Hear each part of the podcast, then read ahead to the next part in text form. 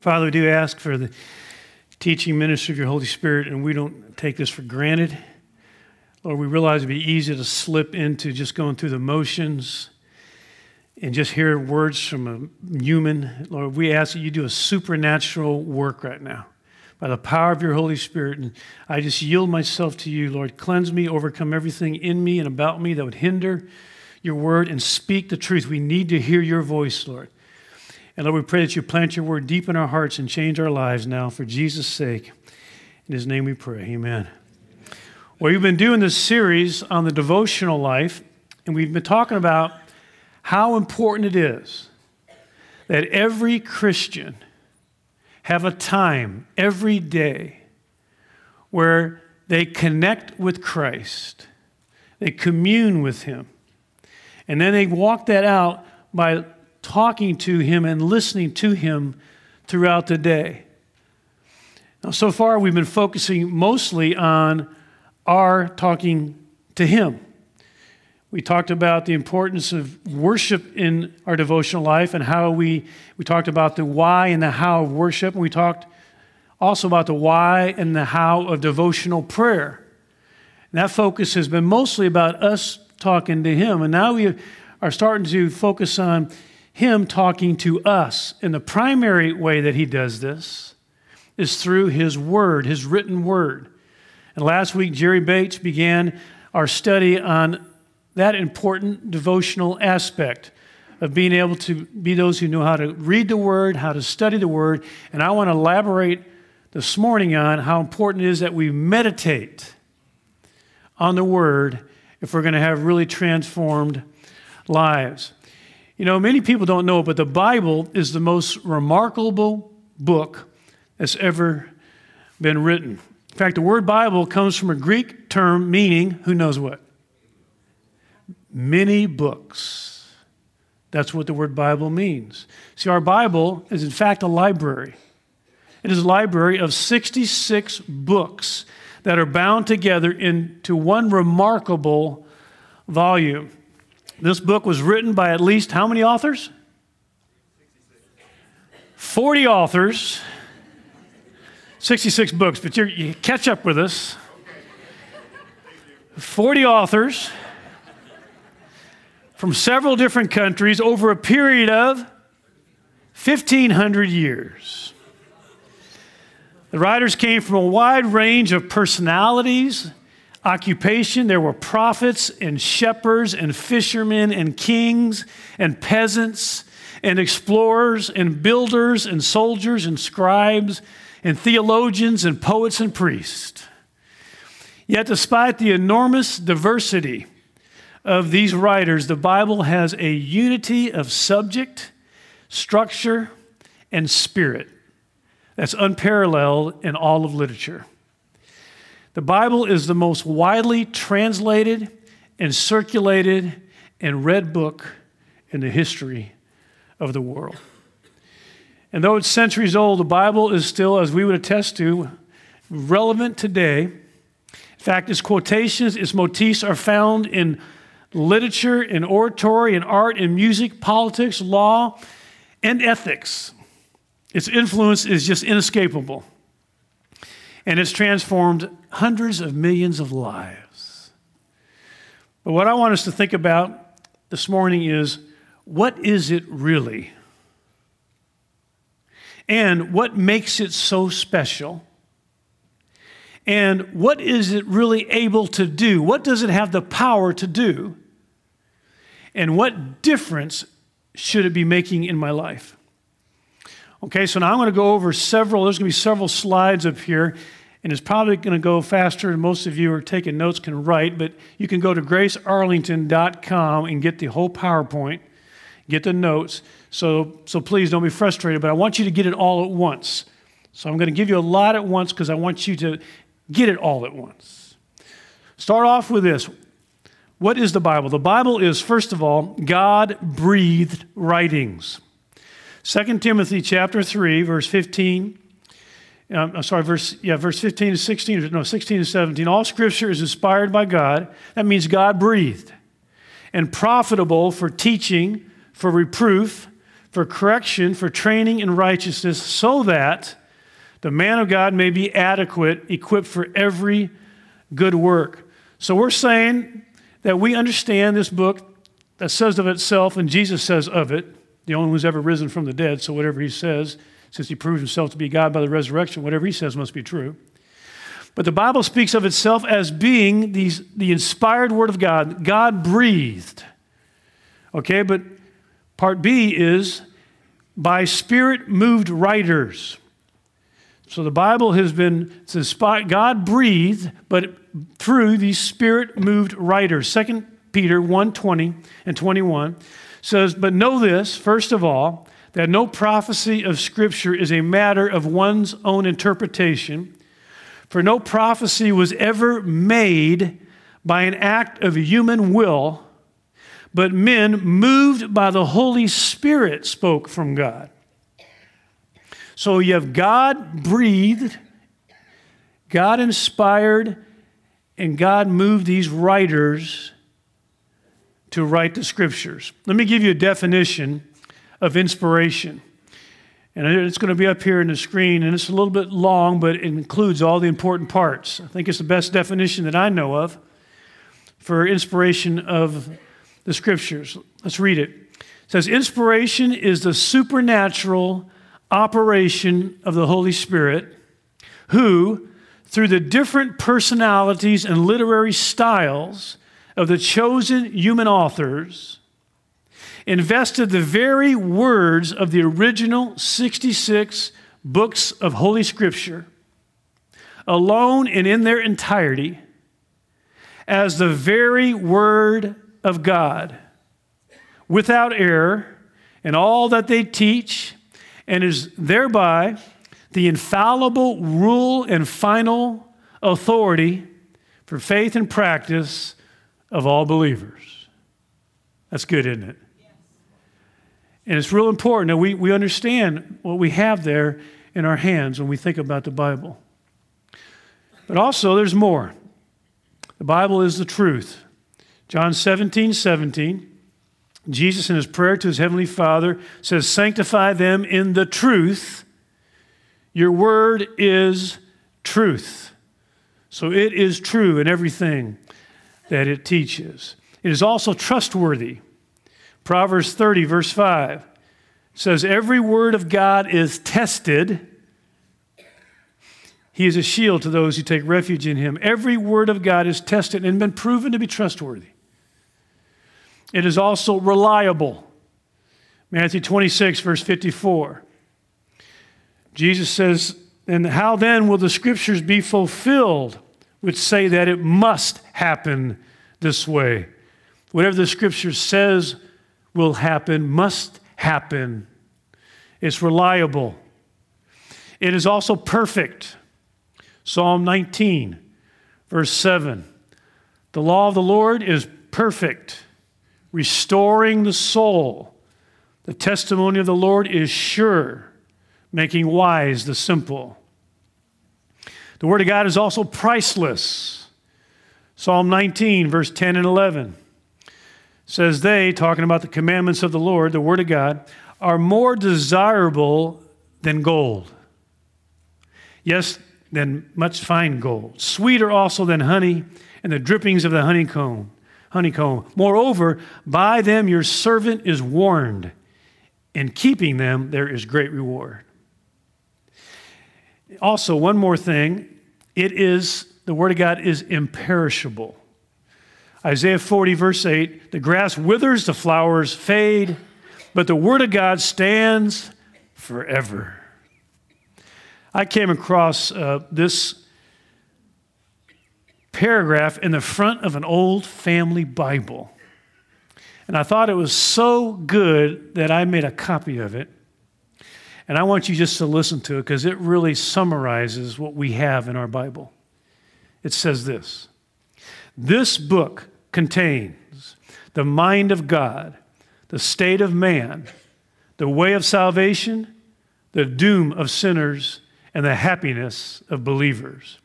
Its doctrines are holy, its precepts are binding, its histories are true, and its decisions are immutable. Read it to be wise, believe it to be safe, and practice it to be holy. It contains light to direct you, food to support you, and comfort to cheer you. It's the traveler's map, the pilgrim's staff, the pilot's compass, the soldier's sword, and the Christian's charter. Here, paradise is restored, heaven open, and the gates of hell disclosed. Christ is its grand subject, our good its design, and the glory of God its end. It should fill the memory, rule the heart, and guide the feet. Read it slowly, frequently, and prayerfully. It is a mine of wealth, a paradise of glory, and a river of pleasure. It is given you in life, will be opened at the judgment, and be remembered forever. It involves the highest responsibility, rewards the greatest labor, and condemns all who trifle with its holy content. This volume is the Word of God. Isn't that awesome? The Bible is the inspired Word of God. That's what it is. Now, let's consider what it has. First of all, the Bible has authority. Matthew chapter 4, we have Jesus being tempted by the devil, devil in the wilderness, and Jesus responded to the devil with the authority of the written word of God. Matthew 4 4, after this, as the devil's tempting Jesus, Jesus says in Matthew 4 4, he answered and said to him, It is written, because he has authority. It is written, Man shall not live on bread alone, but on every word that proceeds out of the mouth of God. Devil comes at him again with another temptation. Jesus responds with the authority of the Word of God. Verse 7 of Matthew 4, Jesus said to, had said to him, On the other hand, it is written, You shall not put the Lord your God to the test. When the devil comes with one more temptation, Jesus responds again with the authority of the Word of God. Matthew 4 4, Jesus said to him, Go, Satan, for it is written, You shall not, you shall worship the Lord your God and serve him only. So it has authority. Psalm 119, verse 89 says, Forever, O Lord, your word is settled in heaven. It is authoritative. But it also not only has authority, it has power. Hebrews chapter 4, verse 12. For the word of God is living and active and sharper than any two edged sword and piercing as far as the division of soul and spirit, of both, both joints and marrow, and able to judge the thoughts and intentions of the heart. Jeremiah 23 29. I love this. Is not my word like fire, declares the Lord? It's like a hammer which shatters a rock. Amen. It is powerful. I was I was uh, sharing the gospel with a philosophy professor one time many years ago. I was uh, fairly young in my faith, and I had a gospel track. And I'm talking to him, and he's toying with me with all these philosophical smoke screens and, and you know, tangents and all this. And I said, just let me get through this track, okay? Let's just go through the track and then ask your questions. And uh, so I'm going through the track, and and I got through it and I said, Now there's a prayer you can pray to ask Jesus, receive Jesus as your Savior and Lord. You want to pray that prayer? And I'm thinking he's about to laugh at me. And he gets real quiet and says, Yes, as a matter of fact, I would. Well, what just happened? The Word of God is moving powerfully, you know, and accomplishing that which it's sent to accomplish. It's powerful. So that's what it is. It is inspired word of God. We saw that. What it has, it has authority and power. Now, what it does. Let's see what it does. Okay, the Bible will first of all save the lost. The word of God saves the lost, the gospel. Romans 1:16, for I am not ashamed of the gospel, for it is the power of God for salvation to everyone who believes, to the Jew first and also to the Greek. Also, the Word of God will grow the saved. 1 Peter 2 2 says, like newborn babes, long for the pure milk of the Word, so that by it you may grow in respect to salvation. There is no spiritual growth apart from the Word of God. There's no spiritual growth apart from the Word of God. Even if, if someone's growing, if they don't have the, the, you know, the, the written word in their hand, then if they're growing, they've got word, the word of God they've meditated on, they're going back over in their minds because there is no spiritual growth apart from the word of God. So it saves the lost, it grows the saved. Also, it protects against sin. Psalm 119, verse 11 says, Your word I have treasured in my heart that I may not sin against you. It also will cleanse the sinner. John 15, 3, Jesus says this to his disciples You are already clean because of the word. This is the word of Christ, which I have spoken to you. John 17, 17, Jesus is praying to his Father and he says, Sanctify them, sanctify them in truth. Your word is truth. Also, the Word of God gives us guidance. Psalm 119, verse 105. Your word is a lamp to my feet and a light to my path. The Word of God gives us insight.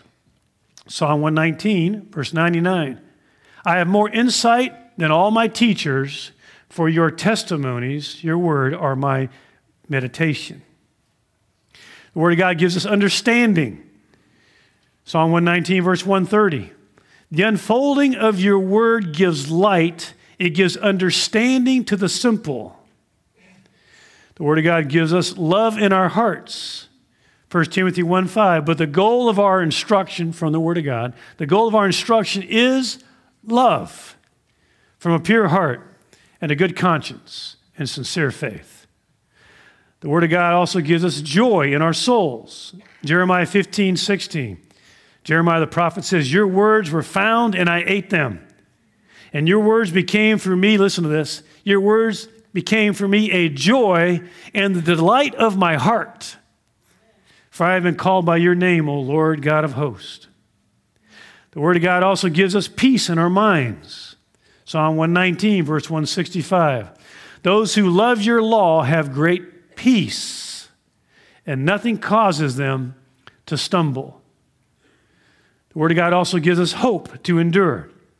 Romans 15, verse 4. For whatever was written in earlier times, talking about the Scriptures, was written for our instruction, so that through perseverance and the encouragement of the Scriptures, we might have hope. So we've seen what the Bible is, we've seen what the Bible has, we see just now what the Bible does. Now I want to tell you what cannot happen to the Word of God. Okay? The Word of God cannot be broken.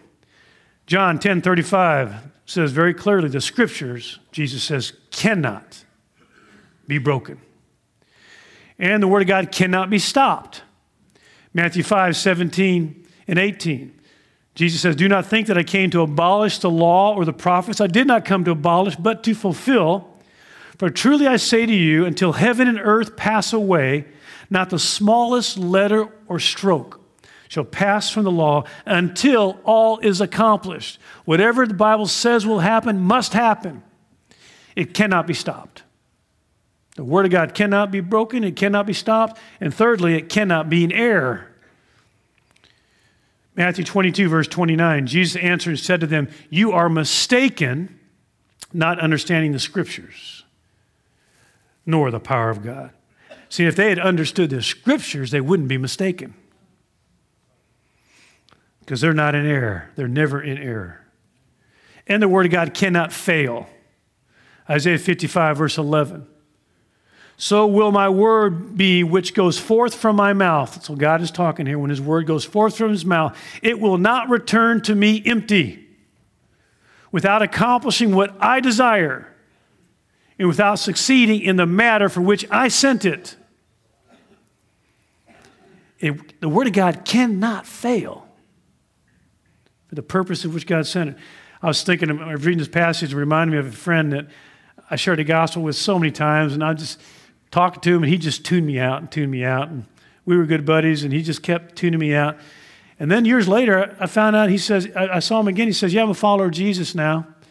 And I'm like, Well, hello what happened? He said, Yeah, all that time you're talk, telling me those verses, I was, they were getting to me. yeah, they were getting to me. It's the Word of God. It's piercing the heart. Okay, so let me review for you. The Bible is God breathed writings. by spirit moved writers. It is the truth. It is the word of God is trustworthy, reliable, perfect, priceless, and imperishable. The Bible has authority and power. The Bible will save the lost, grow the saved, protect against sin, cleanse the sinner, give us guidance, give us insight, give us understanding, give, give us love in our hearts, give us joy in our souls, give us peace in our minds, and give us hope to endure. And the Bible cannot be broken, cannot be destroyed, cannot be in error, and cannot fail. In light of all that, don't you think it ought to be read? Don't you think it ought to be studied? Don't you think it ought to even be meditated on, thought about deeply? Let's turn to Psalm chapter, Psalm chapter 1, and now we'll get to the message. That was all prelude. Psalm chapter 1 says, How blessed is the man who does not walk in the counsel of the wicked, nor stand in the path of sinners, nor sit in the seat of scoffers. Now, you could actually translate that, oh, how very happy is the person who doesn't do those things. In fact, you could translate it even more than that. The root of this verb here means to go forth or to advance or even to lead others in the way. One writer put it this way, I think he captures it. He says this the psalmist here is describing one who is pressing on in a life of clearly set goals and purposes, an intentional, determined human being, and somebody who is living on purpose. See, the psalmist is saying that you must decide are you going to live your life by design, on purpose, deliberately, or are you going to live your life just adrift by default?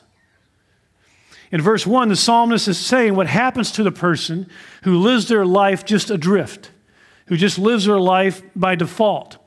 They end up in disaster. He runs through three different categories of what a life adrift or a life by default ends up uh, being like. He says, and he calls it living in the counsel of the wicked, first of all. Now, what does that mean? That person who's living just adrift, living by default, is going to end up living according to the counsel of the wicked. Now, a lot of times you think about the counsel of the wicked, you know, it's, in all actuality, we are being bombarded by the counsel of the wicked every day. I mean, every time we tune, tune into most television programs and commercials and drive down the highway to the billboards we see, to the magazines you read, there is a, we're being bombarded by the counsel of the wicked. And it's not so blatant that it says, disobey God today. I mean, it's not blatant like that. In fact, the, word for sinners here in verse 1 actually is talking about people who miss the mark. That's the word for sinner here. They're missing the mark. They're shooting at the wrong target. When it comes to life, their aim is off. What they pursue is off. They're aiming at the wrong thing, pursuing the wrong thing. What happens is, is a lot of, of us can be, if we're not deliberate about making sure that we are looking at the right thing, then we can be swept up in this. If we are living a life adrift, we'll start aiming at the wrong thing, pursuing the wrong thing, living for the wrong thing too. I mean, how else can you account for society, which the family altar, for the most part, is the television set? The place of worship, for the most part, is the mall or the sports arena. The primary wisdom figures have become celebrities in People magazine who tell us how to live our lives. And the primary response to conflict is lawsuits. See, that is all the counsel of the wicked. And then he talks about the third category. He talks about sitting with the scoffers. You end up hanging out with them and you become a bit of a scoffer yourself.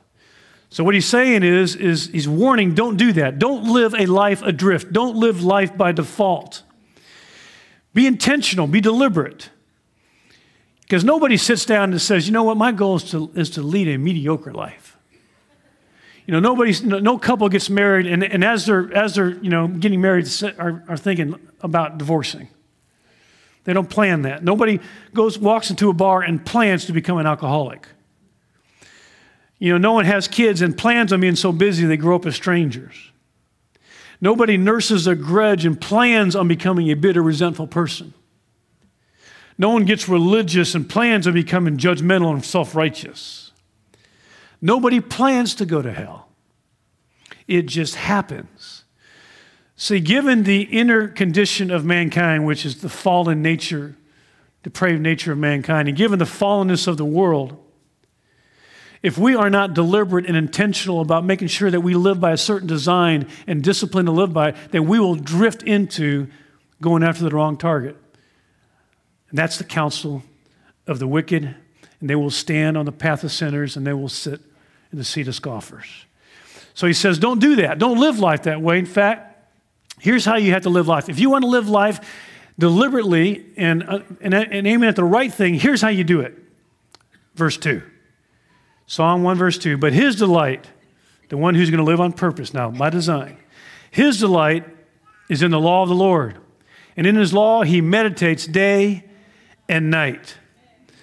Again, the counsel of the ungodly is so pervasive. Our only hope is to feed our minds on something different than that if we're going to do this thing right. And we've got to feed our minds on, dwell on the Word of God. Now, he uses the word meditate here. The English translation is meditate, which, by the way, that word is used 58 times in the Old Testament. The English word here is the word used of, really described of a, of a cow chewing its cud. You kind of get that picture of really mulling it over. That cow is chewing his cud, you know, and he's kind of regurgitating and chewing it again. Regurgitating. You guys getting ready for lunch? Regurgitate and chewing it again. And he's assimilating it, he's digesting it. That's the picture here of meditation. It's, it's not meant to be some esoteric, spooky thing reserved for gurus. It simply means that I'm going to give special attention to, to this to that I might understand it. I'm mulling it over in my mind. I'm thinking about it. I'm talking to God about it. I'm, I'm, I'm, I'm God's talking to me about it. It's chewing on it. You know, what the mind tends to repeat, it tends to retain. I can prove that to you. I'm going to start this line and you finish it for me. Sit right back and you'll hear a tale, a tale of a fateful trip that started from this tropic port on board this tiny ship. That's in your head. That's Gilligan's Island, and you still got it in your head. Now, how did you retain that? Why did you retain that? I mean, you repeated, it it got repeated because you watched the show way too much. And that little ditty just got repeated over and over in your mind, and now you, you know it. And some people, um, some people meditate on the sports page, they meditate on the stock market figures. You fall in love, you meditate on your beloved. The question really isn't, are you going to meditate? The question is, what are you going to meditate on? You know, are you going to think about, what are you going to think about? How do you want to shape your life? Where do you want your life going? What are you aiming for? So if you live on drift, if you're just going to drift and you're going to fill your mind with stuff that's going to end up, you're going to end up in the ditch. But if you're going to fill your mind with the Word of God and mull it over and talk to God about it and assimilate it and live with purpose, you have a whole different life ahead of you. I tell you what, I just my hope is that every one of us will just get to a place where you say, you know, say, you know, my mind's too valuable, my heart's too too important that I'm going to just live on drift. I'm going to be deliberate and intentional about getting the Word of God in me. I'm going to read it over. I'm going to take those verses and I'm going to talk to myself about. I'm going to talk to myself the very Word of God. I'm going to say them over and I'm going to talk to God about it. I'm going to meditate on it, think about it. And if you do, what's the result? Psalmist tells us. Here's the benefit of doing it Psalm chapter 1, verse 3. And he, here's the result, he will be like a tree firmly planted by streams of water, which yields its fruit in its season. And its leaf does not wither, and in whatever he does, he prospers.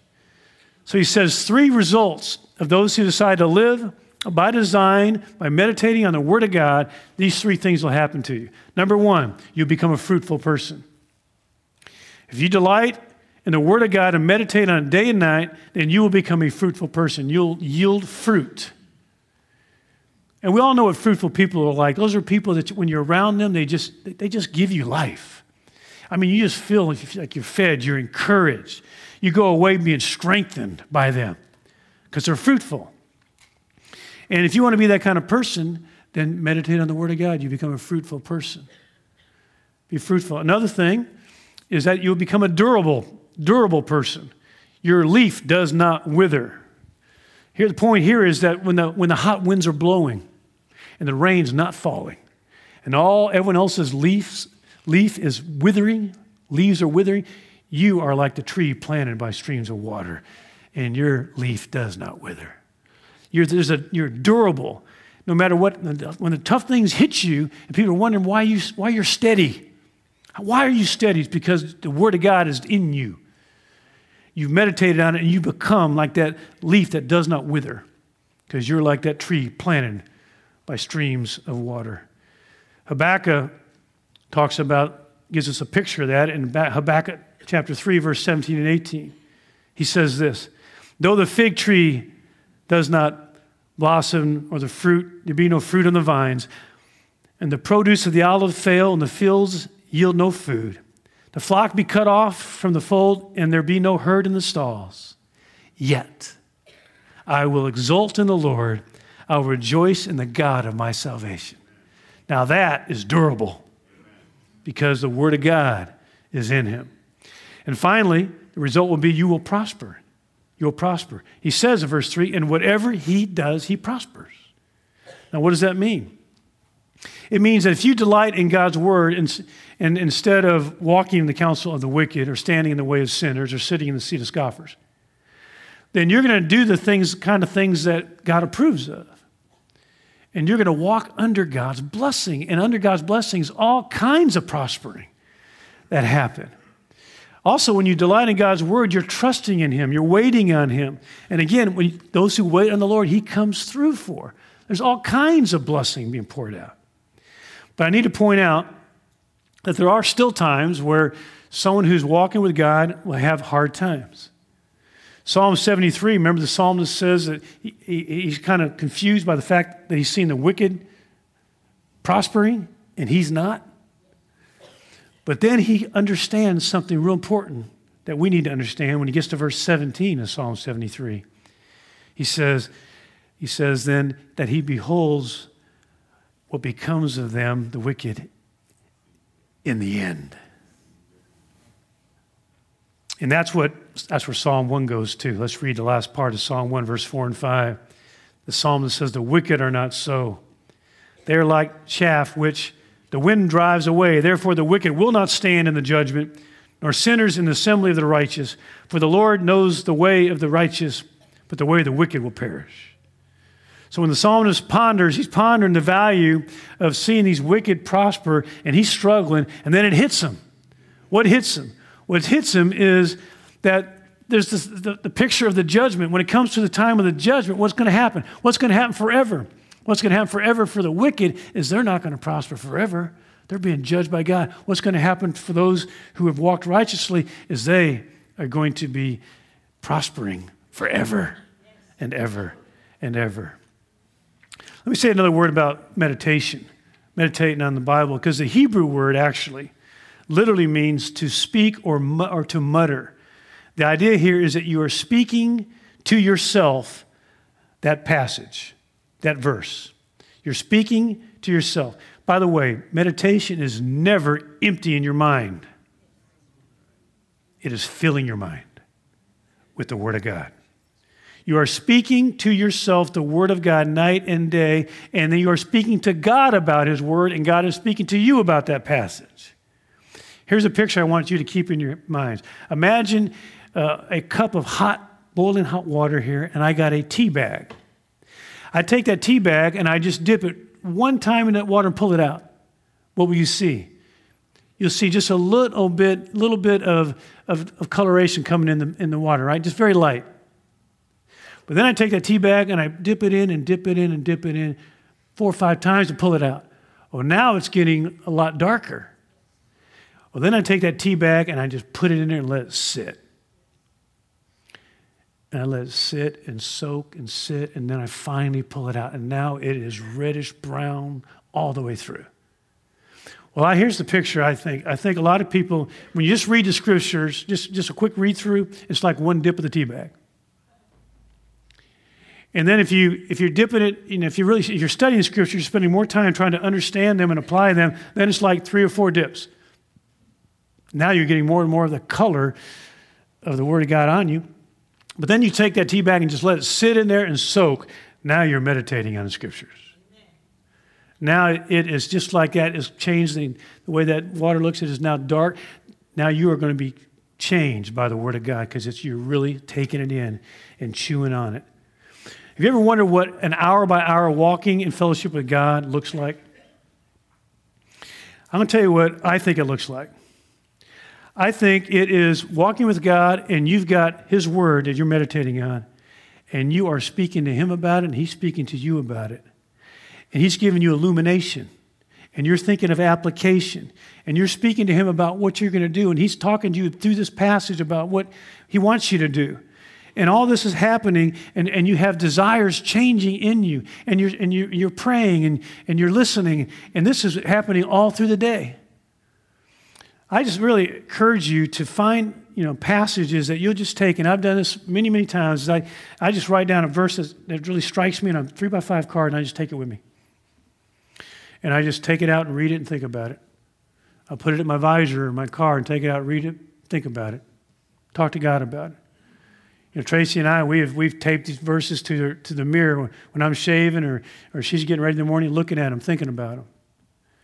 And just that's, that's Bible meditation. You are talking to yourself, these very, the very Word of God, and you're talking to God about it, and He's talking to you about it. I want to tell you a story before we close, and that is what uh, Tracy and I have uh, gone through this last uh, eight days. A week ago from yesterday, from Saturday, my daughter Chelsea was married down in Austin, and we just had just a fantastic time. But before I get to that, I need to back up a little bit. Because many of you have prayed for my mother who uh, was, had, had struggled with stage four cancer for over two years. And God has just continued to answer all of her prayers. I remember two Christmases ago, I said, What are you praying for, Mom? She says, I want to be here for Christmas. I said, Let's pray for that. She was there that Christmas. And later on, I said, what, do you, what are you praying for? She says, I want to be here for next Christmas. We prayed for that. She's there next Christmas. So last Christmas, we're praying, we're, we're together, and I say, I say, well, what do you want next? She says, I want to be at Chelsea's wedding. Amen. January 20th. Now, this was, this was uh, December 27th, and she was having a lot of pain. I was thinking, okay, let's pray hard you can make it Chelsea's wedding. We prayed, and was getting closer and closer. And, and she finally, it was time for the rehearsal dinner. And my sister and my aunt drove her over, drove her from Louisiana to Austin for the rehearsal dinner. She just bought a brand new red dress. She had red cowboy boots she got from the last time she was in Texas. and she was, she was, she was in a wheelchair, but she decided she wasn't going to be in a wheelchair for the rehearsal dinner, so she tried to walk in. Took a lot out of her. She's in a lot of pain and she didn't really mention it and talk about it, I could tell. Well, that night, they got her back to the hotel room, and we were in the next room next to her, and they got her to sleep. And next morning, it was wedding day. And Tracy's already off with Chelsea and bridesmaids getting everything ready, and I'm running errands. And I went to check on my mom, and she's in bed, and she's in tremendous pain in the hospital, I mean, in the, in the hotel. And I said, You think you're going to be able to, to make it to the wedding? She says, I'm going to this wedding. But she was in so such pain, and I said, okay, let's just try to rest. Let's pray that you can make it. Well, the wedding was at 6 o'clock, and we've got everybody ready for the processional, lined up, and we were going to have her specially brought in too with the other uh, grandmoms, and, and she was. Uh, you know, she, she was late. And so here it is at six o'clock. I'm like, where is she? And they finally bring her around the corner because she's had such trouble making it there. And so I said, okay, okay, you're here. So wheeled her in place. Let's forget the procession. Let's just get you somewhere. And we went through the whole wedding, and it was the most perfect wedding in history. I'm a little partial. But it was the most perfect wedding in history. It was wonderful. It was, it was one of the happiest moments of my life. And Tracy and I, we just, we just had such a great time uh, at our daughter's wedding. We were so blessed. And then the, came to the reception. And, I, and by the way, had, there's a lot of non Christians at the wedding. I got to share the gospel and I had lots of spiritual conversations afterward with, with people. It was, just, it was just a beautiful time, a festive time. And then during the reception, so you know, Tracy came to get me and said that my mom needs me. And, and what happened is she had, she had, she had passed out in the bathroom, rest, restroom at the reception hall. She was actually you know, on the floor in the bathroom. And so I went and get her and put her back in her chair. And, and, and she was obviously in a lot of pain. And my aunt and my sister said, We're, we're going to take her back to, the, back to the hotel and see if she can rest. And I said, Okay, but text me right away and let me know. She's okay. And so they, they took her and they got her back to the hotel and they texted and said, She's resting fine. So we enjoyed the rest of the reception, which, by the way, was the best reception in history.